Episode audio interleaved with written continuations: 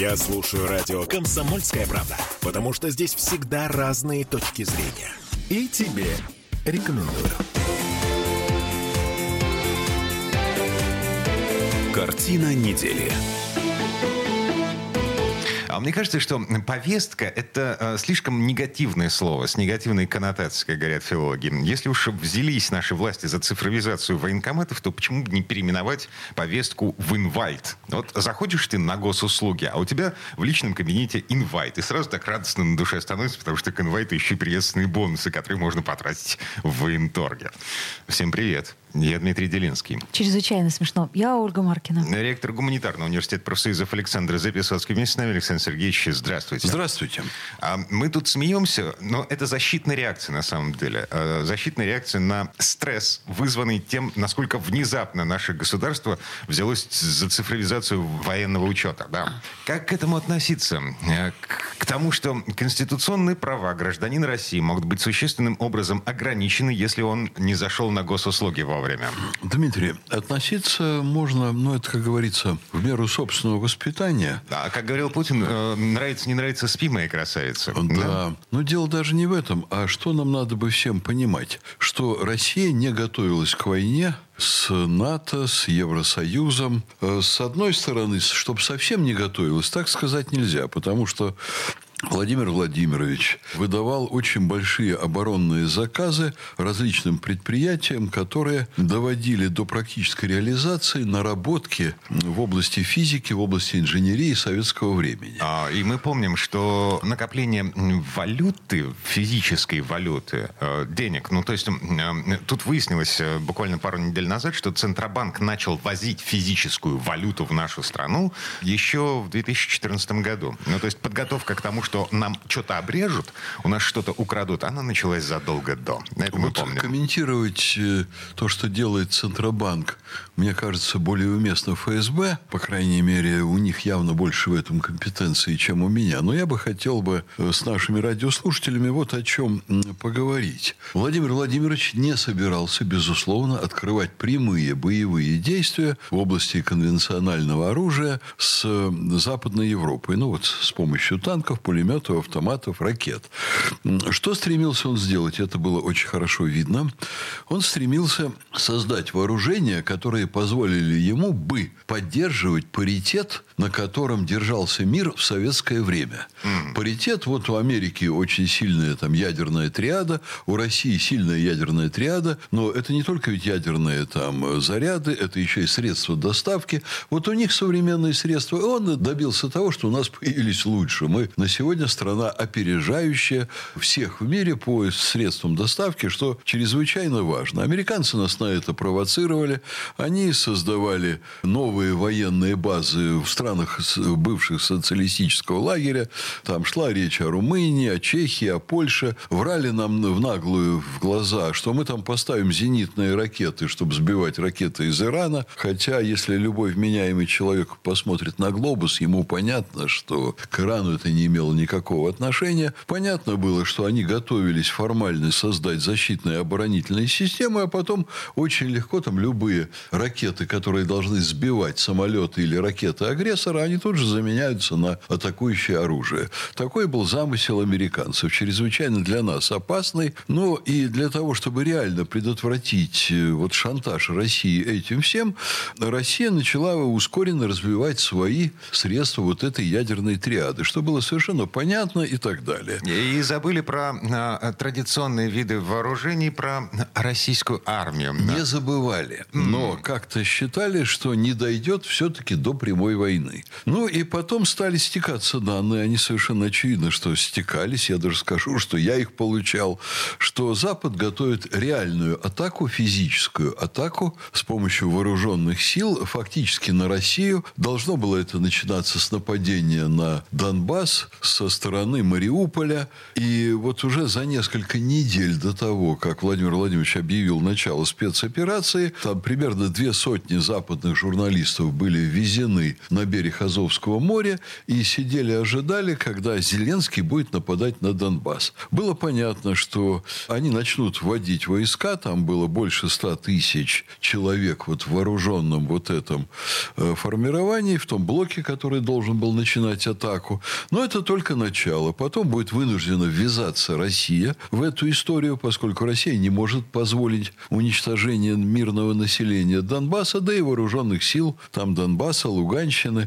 Вот, и начнется война.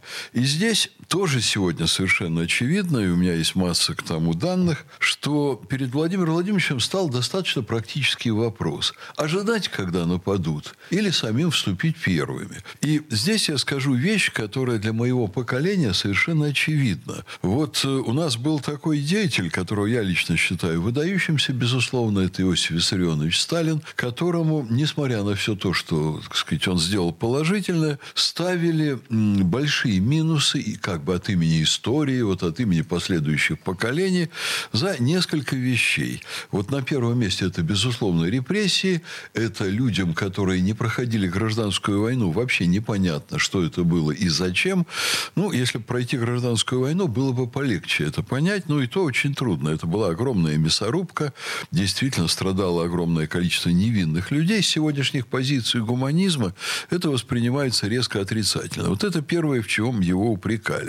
Второе, если он такой мудрый, если он великий вождь, почему он проспал нападение Гитлера на Советский Союз, вот этот первый удар, там же в ходе действий мы потеряли миллионы солдат. Там реальные были огромные потери. Ну, кого-то убили, кого-то ранили, огромное количество захватили в плен. Там колоннам наших пленных не было конца, когда немцы их гнали на Запад. И это была ужасная история, безусловно. Как мудрый Сталин это проспал.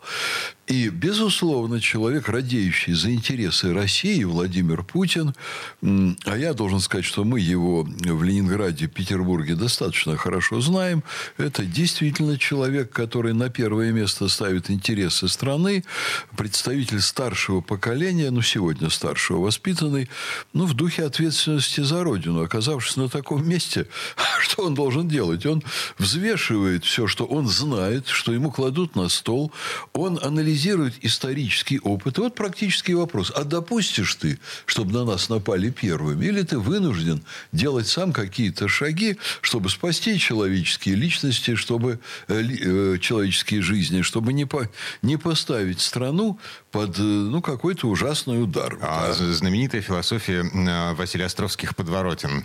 Если драка неизбежна, бей первым. А, это буквально цитата из э, нашего президента. Да вы знаете что? Вот эта философия, она вообще не только из подворотен, она всю историю человечества пронизывает, что нельзя агрессору подставиться, и нельзя дать свою сторону поставить в невыигрышное положение. Окей, так при чем здесь мы? Цифровые все, повестки. Дальше. Все остальные граждане Дальше, России, которые сейчас попадают под, под цифровые повестки. Рассказываю. Когда вся вот история со спецоперацией началась, выяснилась глубина нашей неготовности. Вот знаете, при, опять-таки, всей мудрости Сталина, к примеру, когда началась война с Финляндией, которой Сталин тоже не хотел на самом деле, вдруг выяснилось, что Россия к ней не готова не готова воевать в морозы, не готова по подготовке войск, не готова по командному составу, по экипировке.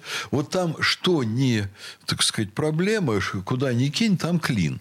И вот у нас выяснилось то же самое. То есть, подводя, э, как сказать, итог, мы сейчас выяснили, что не хватает, точнее, Владимир Владимирович выяснил, что не хватает людей. То есть, вроде как вооружение у нас есть, нет, вроде как у нас достаточно современное вооружение, на момент, но людей нет. На момент начала спецоперации было много похожего на начало финской войны. А, я Была... понял. Порядка не хватает. Нет, подождите. Все системы страны, которые должны быть настроены на войну, они не были настроены. Э, не было на это времени и не было вот заблаговременного представления о том, что вот дойдет до этого. Надеялись достаточно долго разрешить спор другими мирными дипломатическими путями. Это вообще линия России.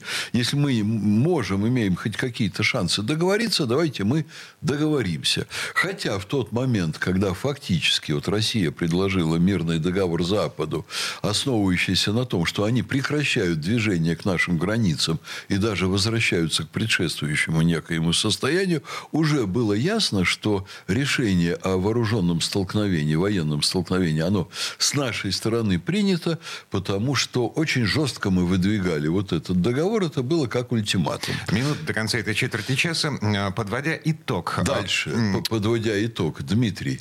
Вооружения, так сказать, разработаны, но как во времена Сталина мы имели огромное количество новых наработок, мы не успели их запустить в крупносерийное производство, и э, перед войной э, Второй мировой у нас не была готова промышленность, она не перестроилась на военный лад. Сейчас она очень быстро перестраивается. Не были готовы вооруженные силы даже вот в простейшей экипировке. Были, прям скажем, разворованы склады. Я еще не знаю, что за кулисами творится, но огромное количество людей, оно, я думаю, получило шансы на большие срока. Разворовали то, разворовали это, не подготовили солдат, не подготовили командиров. И, конечно же, не было системы призыва в стране вообще. Был бардак, военкоматы не были готовы призывать в принципе. Огромное количество ошибок при призыве, когда вот решено не, при, не призывать людей, у которых трое детей, а их вызывают. И было огромное количество шума по стране, шум в СМИ. Да посмотрите, что же вы нарушаете свои же решения.